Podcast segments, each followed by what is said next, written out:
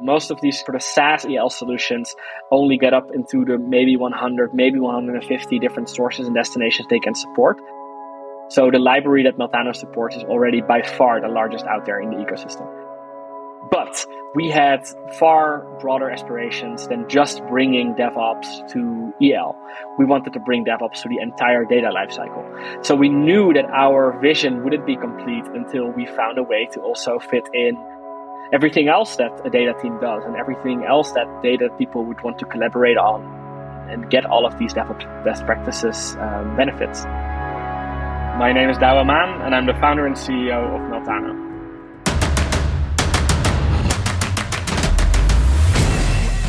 This is Code Story, a podcast bringing you interviews with tech visionaries who share in the critical moments of what it takes to change an industry and build and lead a team that has your back. I'm your host, Noah Labhart, and today how Douwe Maan built all the tools you will ever need to manage all the data tools in your stack. All this and more on Code Story. Douwe Maan started programming when he was nine years old and grew up with his dad pushing Linux on him over Windows. He was raised in the Netherlands, outside of Amsterdam. How he recharges outside of technology is traveling to new places. Prior to his current venture, he joined as employee number 10 to GitLab. The company is the largest all remote company, which allowed for him to be a digital nomad, which roundabout led him to meet his wife, get married, and live in Mexico City. Since 2018, there was a team inside of GitLab working on a project to bring the same principles and methodologies from software development into designing and maintaining data architecture. Through some changes in GitLab, he was tasked to lead the team of reviving the project, which eventually led to it becoming its own thing. This is the creation story of Meltano,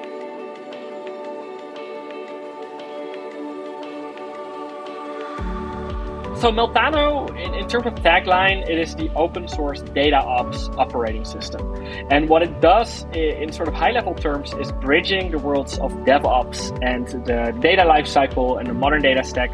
to bring all of the advantages of software development best practices that allow software development teams to work together effectively and iterate rapidly and have really high confidence in the output of their work. Bring all of that stuff to the work that data teams are doing as they are pulling data from various sources uh, transforming it, preparing it for analysis, and then running their dashboards or data science, ML, AI workloads against it, which is currently something that for many teams takes place across a number of different applications that all do one thing really well, but you have to log into one interface to set up the data, you know, extraction, another interface to manage the transformation, and there's a whole different tool where you set up your dashboard. Uh, and we think that that entire flow can be made all the more effective and efficient, and data teams all the more successful because of it by adopting some of those software development best practices like version control and code review um, and automatic end-to-end testing, so that people that build data platforms and that build this this critical asset to their organization's success can do so in a way that is doesn't get in their way when they're trying to rapidly iterate and try stuff out. Essentially, we allow teams to iterate quickly on their data platform without any fear of accidentally breaking a dashboard in production by allowing them to adopt some of this software development best practices uh, and treat the data platform like any other software project if you go to the Meltano website today, you'll find that the product is open source and free, and it is the best possible way to either design a modern data stack if you're starting from scratch, but also to make your existing modern data stack more manageable and to make it less fragile by bringing in this new layer that can essentially be a control plane for the entire data platform how this ties back to GitLab is that GitLab is a company that built the leading open source DevOps platform. So it's a software product that software development teams use in order to develop software. So that sounds very meta, and that's because it is. Uh, it's very much a product built by its users for its users. Software developers coming together uh, to build the tool they want to use to build better software the data team at GitLab back in 2018 realized that a lot of these qualities that we have come to take for granted around CI CD and version control and code review could similarly benefit data teams in the way they're doing, building their data platform and, and evolving it every day. But the data tools that they found in 2018 very much weren't built with those things in mind GitLab realized the massive opportunity to build the data tooling, built along the lines of software developer tooling, allowing you to manage your pipelines in the repository and have end-to-end testing so that you are warned of any typos before this is live in production and it's about to blow up in uh, your CFO's face when he's about to present to the board. Since 2018, there was a team inside GitLab working on this project. By the time it had grown to about 1400 in 2019, I was really starting to feel that itch to go back to the early startup days where you can really see the impact of, of every hour and every customer user interaction, every issue you file for a cool new feature. The distance between the work you do every day and the real impact in people's lives is, much shorter, and I was very much craving that again. So I got this opportunity to join the internal Meltano project at GitLab, originally as its engineering lead, by 2020 because of some organizational changes on the project. I was left by myself as general manager, um, essentially with a goal of turning the Meltano project around over the course of 2020 and, and really finding that audience and that traction and that community that we knew was out there for this DevOps flavored data tooling that we um, had, had envisioned. I managed to uh, find out what the users really wanted to make this something that they could actually adopt quickly and start getting value out of right away. So by making it focus narrower over the course of 2020, we were able to build our Slack community into the several hundreds, which led to us spinning out of GitLab officially about a year ago with a seed investment from GV, formerly known as Google Ventures. Uh, and that's how I became a, the uh, founder and CEO of Meltano. And over the last year, we've been working with a team that now counts 14 people and a Slack community that is uh, just about to hit 2,300 people across the data industry. And we've come together to realize this vision we have for a data ops operating system that can form the foundation of every team's ideal data stack. Tell me about the MVP for Meltano and, and how long it took to build and what sort of tools were used to bring it to life. And maybe that's in GitLab or maybe that's in after, but you decide where you want to take it. But tell me about that MVP. A couple things are a little different here because the project had already been around for a year and a half before I even joined. In retrospect, and this is also one of the things that led to me taking over the project in 2020, having to sort of turn it around, is that we started off biting off more than we could chew. And some of this was in, inherent to the broad vision and, and lofty goal we had set for ourselves because the data lifecycle, taking data out of various systems, uh, transforming it, performing some kind of analysis on it or further processing, is a life cycle where for every step of the way there are a number of really great competing solutions. Uh, we want teams to be able to approach it like a software development project. So we should just rebuild an entire data platform, end to end data platform that does everything from integration to analytics in one place. But what we realized pretty quickly is that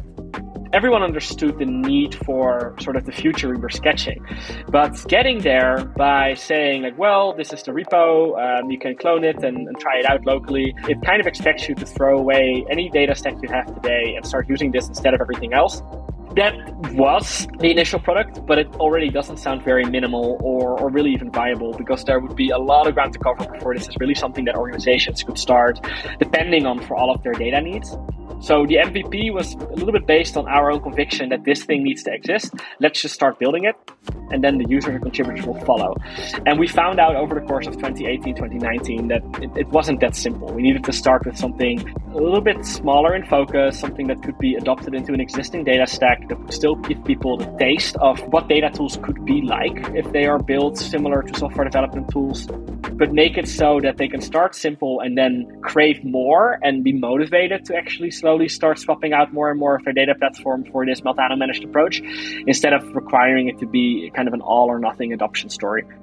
by talking through some of the people in the community, what I realized is that the most valuable thing we had built in Meltano at the time was on the side of ELT, extract, load, transform. It was this wrapper around an open source technology called Singer and another open source technology called DBT. And we had in Meltano adopted this technology to fulfill the role of data integration within the end to end data platform. But it turned out that what people really wanted in the short term was only those bits that make those Singer connectors actually work really well together and, and, and in combination with DBT, which is this transformation tool in some sense, the minimum viable product, which turned out to only be about you know 25% or 30% of the entire code base we had written, was in that glue code around Singer that showed people that you can take some existing open source technologies from the data space, make them better than the sum of their parts by allowing them to live together in a repository, have users use a CLI to manage the configuration and scheduling the pipelines. Uh, in other words, an ELT tool built as a software developer would expect it to work you mentioned this, uh, you know, the, the decision and, you know, so to speak, maybe trade off of having to cut part of the product or not focus on part of the product and really key in on that, the singer part. Tell me about how you worked through that decision and really how you coped with that decision. Because you know, there's probably a lot of explanation to a team of why you know you need to go forward with just that part of the product. So tell me about that and how you went with that, how you coped with that decision. Well, one part of what you're describing as the challenge, like how to get your team on board, had been made irrelevant because the team size got cut down from six to one, leaving just me. So there was really no one to uh, convince. Really, you know, we had reached this point where it was clear that the year and a half or so that had been put into Meltano up to that point wasn't really yielding the type of attraction um, and, and usage and contributions that we needed. So it was clear to everyone involved that it was time for a change, which also made it sort of easy for me to not hold on to anything that already was and really feel like all routes were open to me because clearly the current path isn't getting us where we need to get. So let's just try something and see if it works. And it helped if the few people that we had attracted to the community had actually found us for that singer side of the story. So we didn't even have to convince our users because the users were effectively already there for this new vision.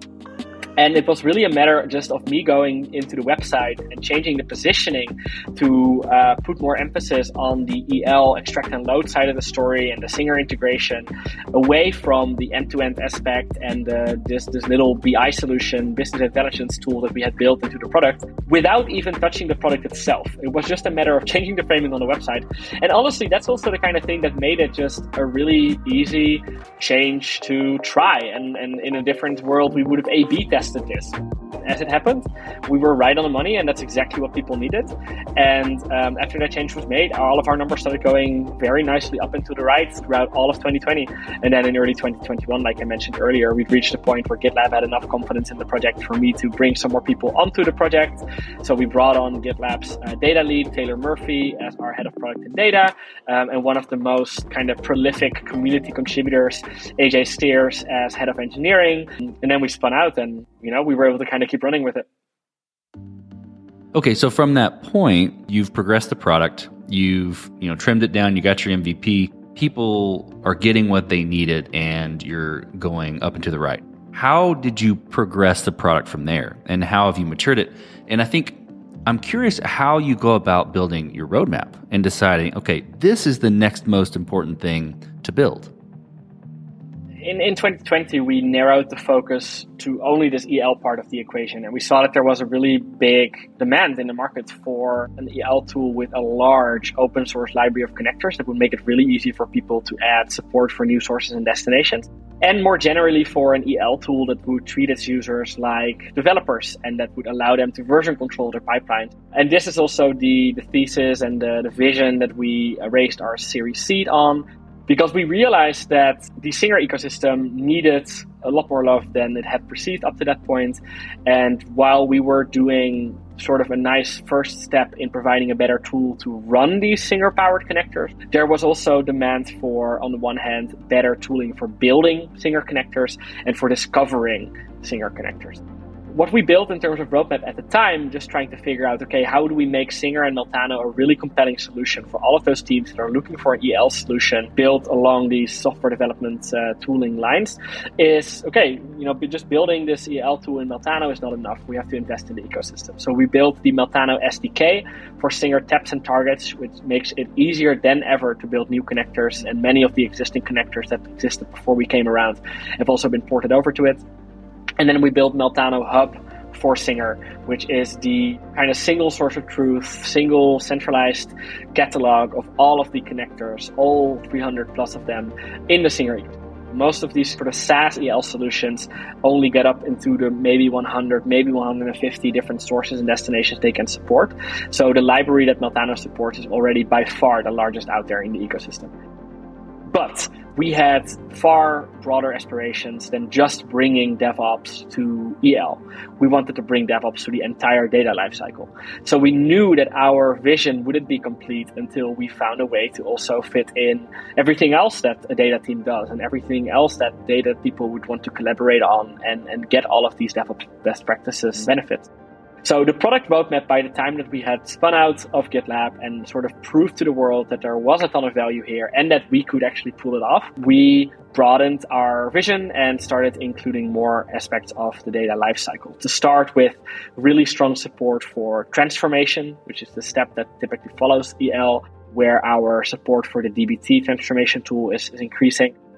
finally also adding support for BI on top of Meltano. Um, there's a number of open source BI solutions like Superset, Metabase, and, and more recently Lightdash that are also starting to embrace this version controllable way of thinking about your dashboards and, and allowing them to be taken through code review instead of all of these changes just happening in a UI where, you know, one button click on the save button automatically takes it into production we realized that what we had built with Meltano for EL wasn't so much a tool that is an EL tool and, and happens to use Singer to do it, but rather we are a fundamental layer that brings together different open source technologies, um, abstracts away a lot of the differences in how they want to be installed, how they want to be configured, how they need to be deployed and integrated together, uh, and allows teams to just start treating their data platform as one, with all of these components being brought in one by one to perform particular capabilities of the data platform we started building support for some of these best in class open source solutions that fit really well with this uh, DevOps approach to where we think the data platforms are going. So that means that the roadmap made itself pretty clear because we needed to expand support for different types of data tools and then also support for uh, different alternatives on each of these categories.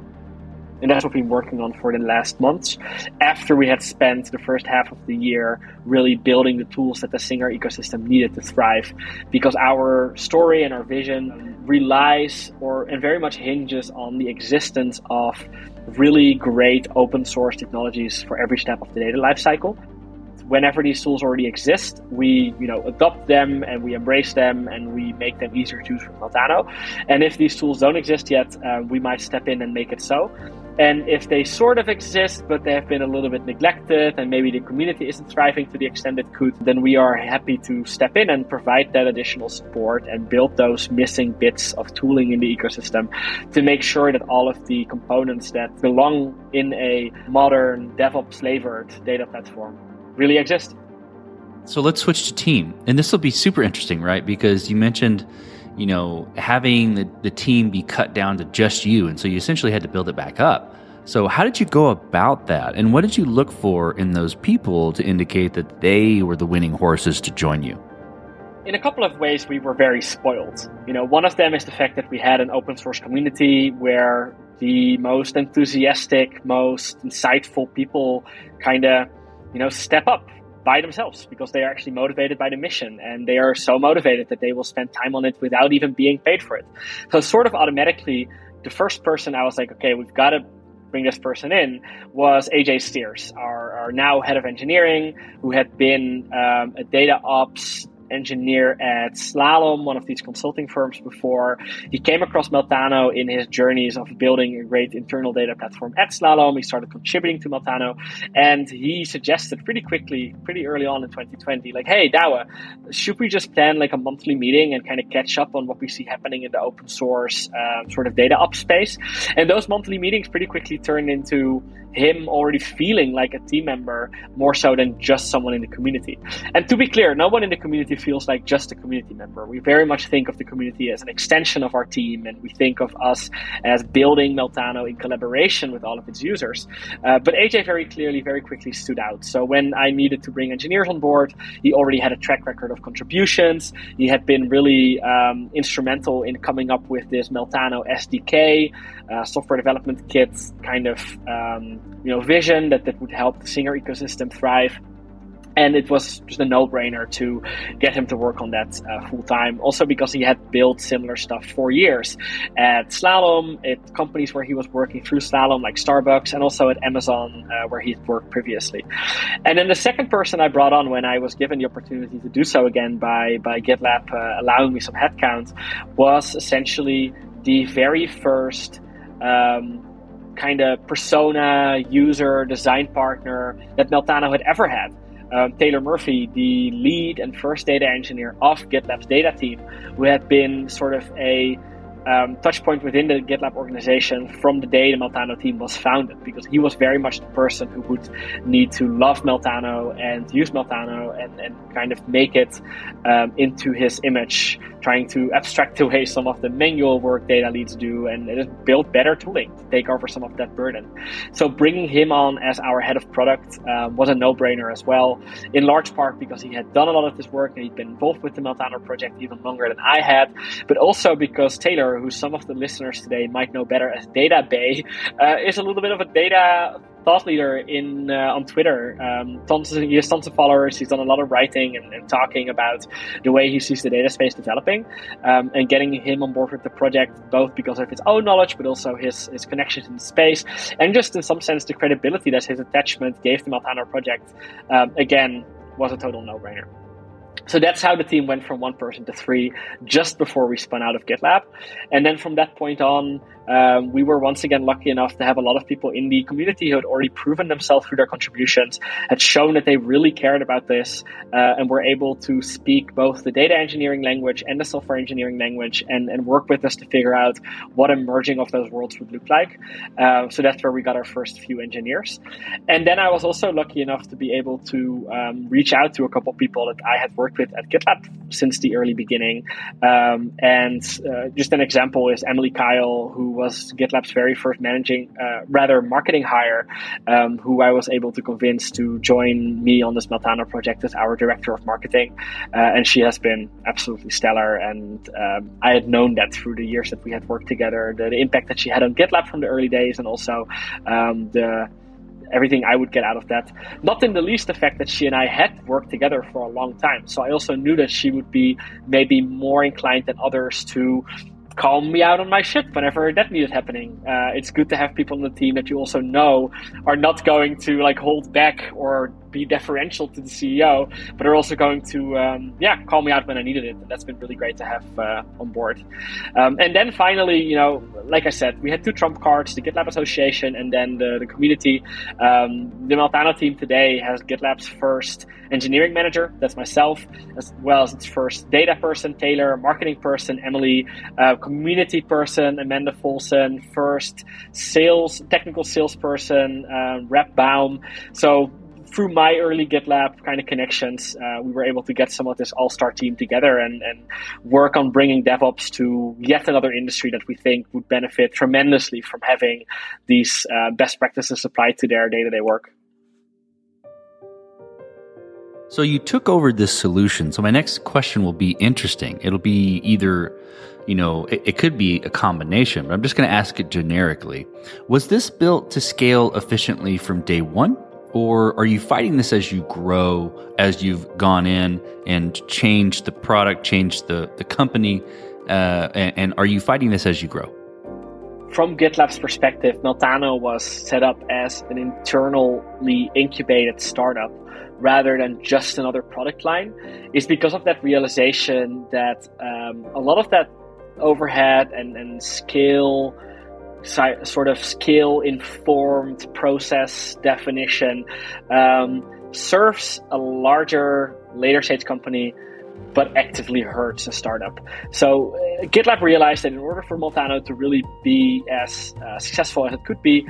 it should start out as an internal startup where everything is different and it's very much separated from the rest of the GitLab organization. So from day one, we were supposed to be thrifty and do things that don't scale and just try stuff out and also be able to change course quickly. Um, as you know, I described the the opportunity I had to change the positioning on the website just in a matter of hours, and then realized that that was exactly what the community needed to start. Um, you know, drawing a shorter line in their head between what Meltano was and what it could do for their team. Um, and then as we've grown and as our vision has changed a little bit, and as we had to get out of GitLab and, and not be able to rely anymore on some of the parts of GitLab's uh, organization that we had been able to use up to that point, like you know HR and, and, and hiring and all of this stuff. Um, we of course realized that there were things that we had done that just needed changing. Some of them as a result of the vision that had changed over time, the emphasis that we have now on supporting existing open source technologies and data tools, when in the beginning we were more inclined to just build our own stuff if we think it didn't exist yet. That, of course, had big impact on the architecture of the product, and there's a lot of technical debt that we've had to um, kind of get rid of over the last few months in order to set us up for this next stage. But then within the organization, that reset down to one person essentially allowed us to build stuff out, uh, aware of the fact that this was it. Like it had taken GitLab, uh, Meltano a year and a half or so to go from one person to then six and then back to one. But by the time it was back to one and myself, and then we raised funding, we knew, okay, from this point on, it's only going to be scaling upwards and upwards. And we're onto something and we're confident um, that, that this is going to be the vision we'll be working on for years. So we were able to, from that one person place, um, be a little bit more aware of the fact that we didn't just want to do things that would be outdated three to six months from now because we knew we would still be around three to six months. But there's always a danger in thinking too far ahead and, and thereby um, not doing the work that needs doing right now to even justify that future. And of course, finding a balance between that has been a challenge in its own right, also because of the fact that I and some of these other people that I um, asked to join me at Meltano had gotten used to the you know 1000 plus person company in GitLab or in you know Amazon or other places we found people. And it did require um, a little bit of sort of figuring out for ourselves how scrappy and quick moving and, and willing to try stuff and fail and just um, get up again and try something new. Uh, which we had sort of unlearned a little bit through the scaling of the respective organizations we came from. But one of the core values that GitLab has had since the beginning uh, was called iteration, uh, which we in, in our Meltano values call progress over perfection, which is very much about this idea of making small changes, getting feedback, um, and not being afraid to go back on them or change your mind or rapidly iterate when it turns out that the first thing you launched wasn't quite it yet. But doing so with small steps um, and and very low barrier of, of low amount of shame about the maybe half bakedness of the first thing you put out um, is something that was so deep in GitLab's DNA and, and in our own that um, that has always come pretty naturally to us. And that's definitely a strength now as well as we try to find a balance between changing what we're up to quickly and, and kind of adjusting based on the needs of the market and, and the feedback we're getting from our community. Um, at the same time as making sure that the steps that we do take are ones that we're confident in and also ones that we think will serve us for not just the next month, but also at least the next, let's say, two quarters. Well, as you step out on the balcony and you look across all that you've built, what are you most proud of? Not just the product we've been able to build together, but also the community that we have built around it and the literally thousands of people who have, we have gotten to buy into this vision, recognize that this need exists, uh, be willing to get on board of this ship of ours, even before a lot of what we are talking about and, and, what I'm talking about in this podcast, before a lot of it has even been realized, uh, just because they recognize that there's a real need here and a real opportunity to do things differently and do things better and motivate them enough to make it happen with us. So we have almost 2,300 people in Slack right now. Um, we had, you know, 600 different contributions last year. Uh, we have hundreds of active members in Slack every week. We have office hours every week where people join to ask us questions or help us figure out some of the features that we have on the roadmap. Because, like I mentioned, we're building Meltano in collaboration with its users. Uh, I strongly believe that the best tools are built in close collaboration with those who end up using those tools. So, if you have users who are technical enough to actually program and, and potentially contribute back, you're doing yourself a massive disadvantage if you're not um, minimizing the distance between your team and this user base as much as you can. And it doesn't get more closely collaborative than actually allowing them into your issue tracker, allowing them to see a roadmap for months and months ahead of time, and actually have a strong voice in working out some of the specifications of this work to be done and also the general direction that the product is going into to the extent where they can actually come up with features of their own and just contribute them, even if they didn't find a place on our roadmap yet. So the fact that uh, we're not doing this by ourselves, we're not just a 14 person team who is, um, you know, convinced that the world needs this and, and building it before showing to the world. Um, we have gotten people to buy into what we're doing and make it happen with us. And we see ourselves as an extension of the community, and the community as an extension of our own team, um, more than more than anything else. And uh, we, we really believe that that's how the best tools are built and how all developer tooling, and, and I'm going to, uh, to, to fit data tooling in that category now as well, um, the way all successful developer tooling will be built going forward. And we're already seeing that, of course, in the software development world, just through the success of open source technologies uh, and the way that things like Postgres and MySQL have effectively pushed out the Oracle DBs um, of the world, at least in terms of deployment footprint and uh, and, and, traction and mind share. Um, and we're excited that we are starting to see that the data, the space is ready for the same thing to happen. With Meltano being a leading force for the software developmentization of, uh, of the world of data. Let's flip the script a little bit. Tell me about a mistake you made and how you and your team responded to it. The one that comes to mind now is a mistake more of myself than of the team or the company. And I, I relate it back to the fact that you know, I, I, worked at GitLab for years. I went from a 10 person team to being about 1,400 people when I joined the Meltano team. Then I was on a six person team for a while, and then I was by myself for a whole year. For all of 2020, um, I was Meltano's engineer and Meltano's product manager and the community advocate and, uh, you know, the product manager and the CEO and the founder and everything you could be um, doing everything by myself on the product. So I also very much got used to not having to write many things down because if it was in my head, then the product manager knew and the engineer knew and the marketing person knew because it was all me. So when we started hiring people again, um, I realized that just sharing the vision with the team um, and you know taking putting in the time to write a nice deck and explain how I could, would see the product progressing and the strategy would need to take to get there just doing that once and then kind of taking a few months and focusing on other things and then coming back to the team and assuming we were all still on the first page very much doesn't work that way if you don't actually all occupy one brain um, as i did during 2020 so i realized that a lot of the things that to me felt like natural or obvious evolutions of the vision or implications of what we had originally discussed rather than explicit changes or, or, or change explicit um, kind of things that would need to be discussed again resulted in everyone on the team their kind of conception of the vision having slowly evolved in slightly different directions leading to a point where we were all aligned on the high level vision but maybe not so much on what is the immediate next step to take to get there uh, and how do i you know evaluate the relative priority of all these possible things i could be doing today. And i was able to sort of myself trace that back to the importance of constant communication and, and really over communication and repeating yourself time and time again and making sure that there's effectively nothing that lives in my head and my head alone. Um, and a year of being used to that working just fine um, needed a little bit of time on my side to get out of that mindset and realize that it's very different when suddenly, um, yeah, you're you're like a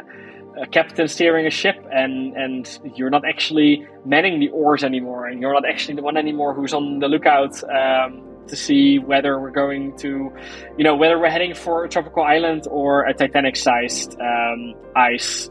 cliff, or not not a cliff, but you know what I mean. So that's that's a mistake, um, and we've solved it by communicating a lot more, making sure we have sort of regular alignment on um, the vision as it's evolving, and also just realization on my part that if I feel like I'm repeating myself, uh, that's a good thing um, and this natural urge you have to not just kind of, you know, say the same thing again and again and again and again, which I feel bad when I do it, even when I do it on a podcast, even when I know it's important that you kind of repeat some of the same beats in order to get people to take them home with them. That's something I had to learn over the last six months for sure. That the same goes within a new company. Well, for Meltano, what does the future look like for the product and for your team?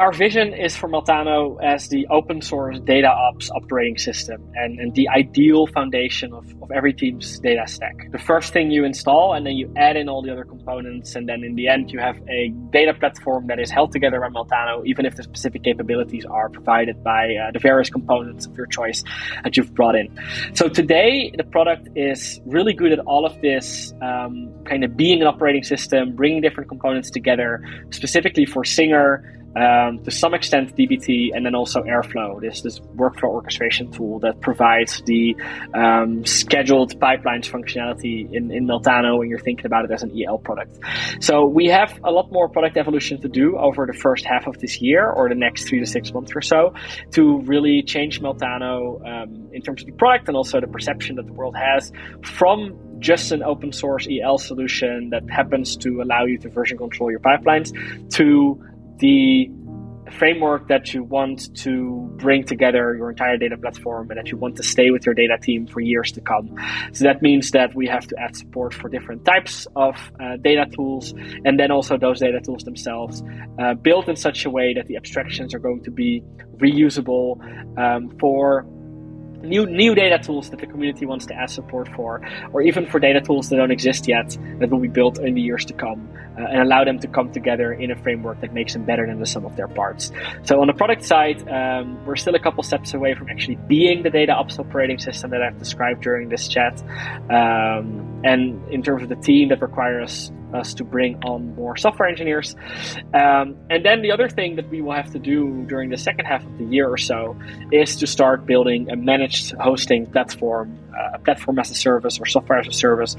for Meltano to allow teams that have used Meltano to programmatically define their ideal data platform and all the different components and the ways they come together. Um, and then also to be able to deploy it easily, which right now requires teams to be comfortable deploying open source tooling onto Kubernetes or using Terraform to deploy it onto their own cloud infrastructure. But there's a lot of people out there who are comfortable with command line interfaces and Git repos, but not so much managing Kubernetes uh, infrastructure. So with our managed hosting solution, um, we want to make that super easy as well, so that you can set up your data platform in a matter of minutes locally with the CLI, and then push the Git repo up to our uh, platform where we will take care of getting all of this up and running, making sure it scales with you know the amount of pipelines you add or the amount of users you have on your team, um, and from a you know startup perspective, that is also how we will start the commercialization of the open source Meltano project. Um, everything I've described up until now is an open source project. It's free to be downloaded. The code is out there. It's MIT licensed. You can do whatever it whatever you want. But of course, we think that there is a successful company that can be built around this technology, and um, the primary way in which we will monetize it is then by making the hosting story um, easy as can be if you uh, allow us to take uh, care of that for you where the managed hosting solution will also have certain amount of enterprise functionality like role-based access control single sign-on and audit logs um, for all of those organizations that um, need some of that functionality to be in place in order for this to actually be deployed into production and, and become an, an, asset that the organization relies on. So those are sort of the priorities for the rest of the year in terms of both the product, and then that has a massive impact on the team as well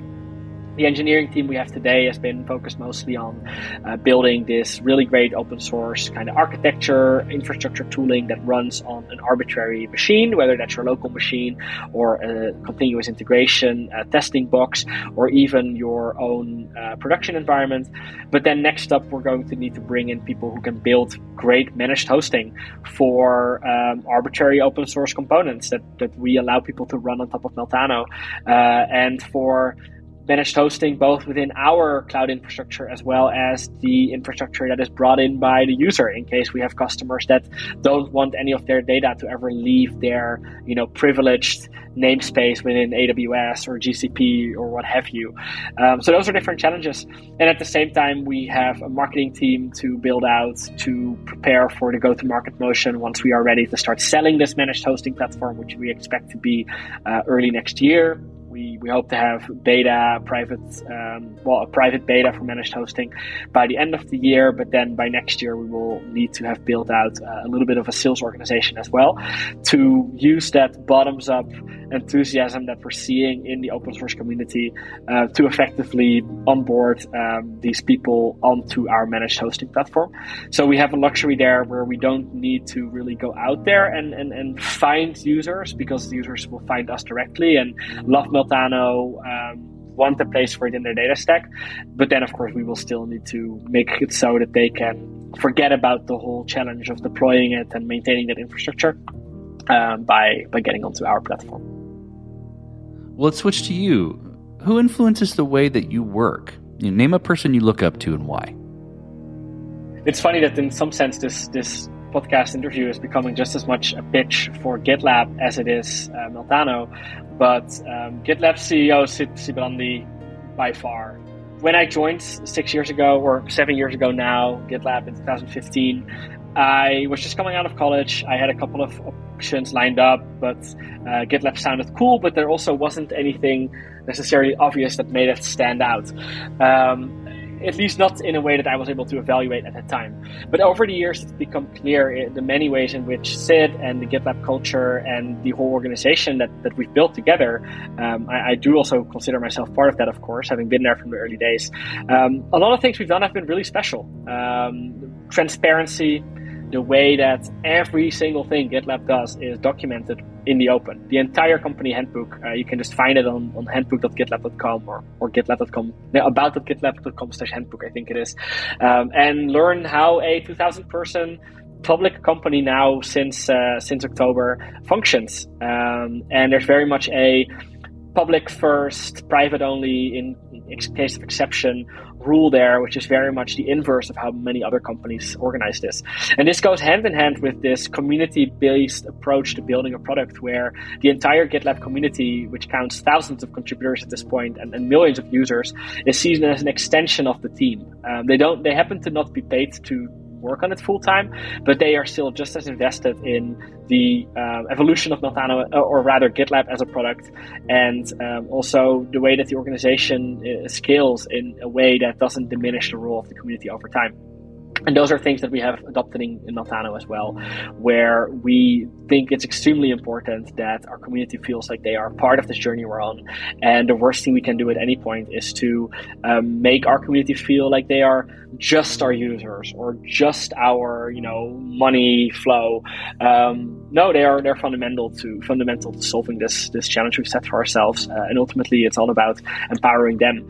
Um, and then finally, uh, the other thing that GitLab has done really revolutionarily, the, besides the transparency and the approach to uh, engagement with the open source community, is just in remote work. Um, I mentioned this earlier but GitLab was is today, uh, although this step might be a few months outdated, but at some point it was the largest all remote organization in the world. And when GitLab started doing this in 2015, it was kind of natural because the entire open source community was already spread out over all kinds of companies. And when GitLab slowly started hiring um, some of these people, it made sense that it wouldn't require any of them to move to a particular office or to move away from this text based, Zoom call based way of working towards um, you know synchronous meetings and face to face contact.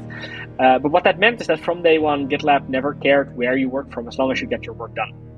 And then, of course, the pandemic hit two years ago, and suddenly every single company in the world had to figure out a way to make this work without requiring people to come together into the office. And a combination of the radical transparency, where every aspect of how GitLab worked um, had been documented in the open, plus the fact that it had done something really, really well that suddenly the entire world was scrambling to figure out, meant that GitLab's um, handbook and guide to remote work became probably the most um, popular asset on the GitLab website ever in those first weeks and months of the pandemic, because it was literally a playbook for how to do remote work at scale across time zones, um, across you know teams, across everything else, um, and this is all kind of flows from Sid, who wasn't afraid to just try and do things differently and see how it would play out. And it turns out that a number of these things worked out extremely well, and it made GitLab an example in many ways for um, companies around the world, open source products that are trying to monetize, uh, and just generally for people who think that there's got to be a better way to do work. Um, and and those are definitely things that I feel extremely blessed having lived through, and the impact that it's had on my life, and you know my ability to now live in Mexico City and work from Milan, and um, to be able to do the same thing for my team. Um, and we hope to be a similar example for uh, companies in the future, as, as GitLab and Sid have been to us. We talked about a mistake earlier, but a little bit different spin. If you could go back to the beginning, what would you do differently, or where would you consider taking a different approach? I think if we go back all the way to the beginning and, and we look at that um, year and a half or so of time that the Meltano project was around in GitLab and was trying to kind of find its footing, but not necessarily um, accomplishing that. One of the things that I took really seriously from that day that I was tasked with turning Meltano around and that has helped us so much all the way through since then, it's just the importance of meeting often and frequently and closely with those users and those couple of early enthusiasts that you find. For a while, the Meltano team was chasing their own conviction of what the future looked like, maybe more than what they were hearing from the users. And that meant that a lot of time was spent building in a direction that didn't resonate as much with the user base as we thought it would, just because we were coming at it with our own biases and, and perspectives and sort of software development way of looking at the world. Um, and from that point on, I think Meltano could have gone quicker if that realization that an end-to-end platform that's going to replace everything else is going to be a really tough sell. And if Meltano had started with a more narrow focus of, okay, let's bring DevOps to EL to start, and then once people get the hang of that and, and start seeing how valuable this is, then we will step by step introduce them to DevOps for the rest of their data lifecycle which is essentially the strategy and the playbook we're following now. Um, that could have saved a lot of time in retrospect. So, of course, there's value in having an opinionated vision and knowing exactly what the world needs and just working on it uh, until you have an MVP where people will be able to kind of catch what you had in mind and, and then tell you uh, how it lines up with their needs. But definitely don't just lock yourself up into a room for longer than a few weeks or months, um, because ultimately nothing is going to be as valuable as that real world feedback. And that's why progress over perfection in Meltano and also iteration in GitLab are these fundamental values. It's all about small steps, rapid feedback, um, quickly incorporating it, and then taking a better informed second step than you could ever have if you tried to take steps one, two, three, four, and five without ever hearing how uh, what people thought of your step one. Well, last question, Douwe, and, and I think you may have answered it, but I'm gonna I'm gonna give you space to, if you want to change it. So, last question. So, you're getting on a plane and you're sitting next to a young entrepreneur who's built the next big thing. They're jazzed about it. They can't wait to show it off to the world, and they can't wait to show it off to you right there on the plane. What advice do you give that person, having gone down this road a bit? Well, one piece of advice, you know, related to what I was saying a second ago, get that feedback early and often, and um, and really treat your users as an extension of your team, more so than just an external party you have to cater to. But if you are literally sitting next to on a plane to me and you're excited to share your story to some other random plane um, occupant, then you're probably already having that right. I'll share it with everyone and I'll hear from everyone mindset. Um, the other takeaway is just to be willing to try stuff and then if it doesn't work just change it. And the smaller the steps you take the less you'll feel that that that um, sunk cost fallacy where you're like, wow, well, I've invested so much already in this idea that even if the signs are there that it might not have been the right move, I'm gonna just commit to it anyway because at this point it feels like I would be losing something, wasting something if I uh, if I didn't. Um, you can minimize that feeling also by taking really short steps and getting really frequent feedback. So I keep kind of circling back to that, and then I would say to everyone in the audience that is building tools for technical people. Um, the best tools are built in close collaboration with their users. And if you have users who can actually build their own tool, or if you can motivate a community of users to come together and build tools together, then uh, that tool is always going to be better than a tool built by a specific product team that had to get the community feedback through, you know, three layers of, of feedback and then the account managers and then the product roadmap and then finally the engineers see it land in the ticket. Um, there's no better way to know what your customer needs than inviting them into your issue tracker and into your code base and figuring it out with them. So if you're building developer tools, um, see if it makes sense for you to build your tools open source and then come up with some kind of commercial open source business model around it. Uh, the examples that this can be done are many, uh, GitLab being prime among them, but not uh, at all the only one. Um, and if you are not the company that's going to build your developer tool in the open source, and someone else is going to. And the uh, longer term arc shows that open source tech outlasts proprietary tech, especially if you have a motivated user base who could do better than your own team. So don't miss out on that um, opportunity, uh, and open source is the future. Well, Douwe, thank you for being on the show today. Thank you for telling the creation story of Meltano thank you so much for having me. It was a blast to uh, to follow the format and uh, give people a bit of an insight in how Meltano came to be and all the exciting stuff we have ahead in the year to come. Um, and if anyone who's been listening feels similar about data teams and and the opportunity to benefit from more software development best practices, or if you're coming from the software development world and um, you've always been frustrated by the sort of backwards nature of a lot of these data tools you're forced to work with, come join us on Slack. Uh, Meltano.com.slack is uh, where to go for that, and see if there's an opening on our team um, if you'd like to be a full-time part of making this mission and, and vision a reality. Uh, as I said, we're hiring engineers, we're hiring marketing people, and uh, sometime later this year we're going to have to start building out our sales team. But if this mission motivates with you and you think that you could be valuable to us as we make all of this a reality, then don't hesitate to reach out and I'd love to see if there's a place for you in New York.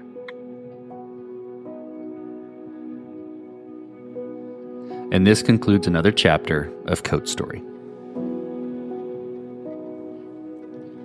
Code Story is hosted and produced by Noah Labhart. Be sure to subscribe on Apple Podcasts, Spotify, or the podcasting app of your choice. Support the show on patreon.com slash code story for just 5 to 10 bucks a month.